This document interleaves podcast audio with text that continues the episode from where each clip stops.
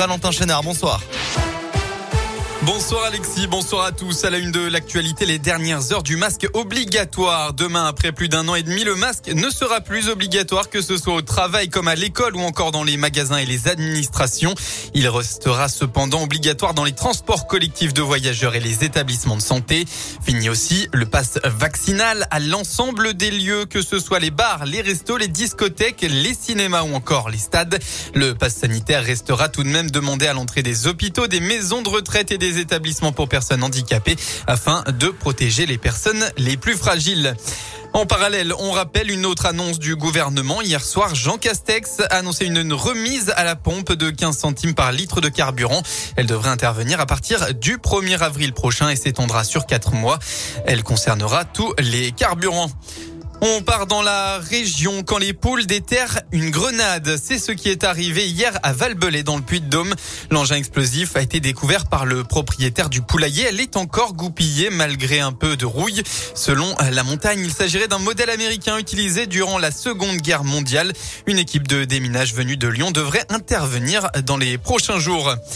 Dans le reste de l'actualité, les, militaires russes ont bombardé ce matin une base militaire ukrainienne située dans la région d'Elviv, à 20 km de la frontière polonaise. 35 personnes sont décédées et plus de 130 personnes sont blessées selon un dernier bilan. De potentiels étrangers figurent parmi les victimes. En parallèle, un journaliste américain a été tué et un autre blessé par balle à Irpin tout à l'heure à la lisière nord-ouest de Kiev. Il s'agit du premier journaliste étranger mort depuis le début de l'invasion russe le 24 février dernier. On passe au sport en football et cette défaite du Clermont Foot à domicile contre l'Orient et malgré une nette domination, les Auvergnats se sont inclinés 2 à 0, un revers qui pourrait avoir des conséquences sur la fin de la saison et sur l'objectif de maintien. Ce soir, le match Brest-Marseille clôturera la 28e journée. Un mot de l'équipe de France de biathlon qui a pris tout à l'heure la troisième place du relais mixte d'Otepa en Estonie. L'Indinois Simon Détieux, Quentin Fillon-Maillet, Chloé Chevalier et Justine Brezas-Boucher ont, été, Boucher, pardon, ont été devancés par la Norvège et la Suède.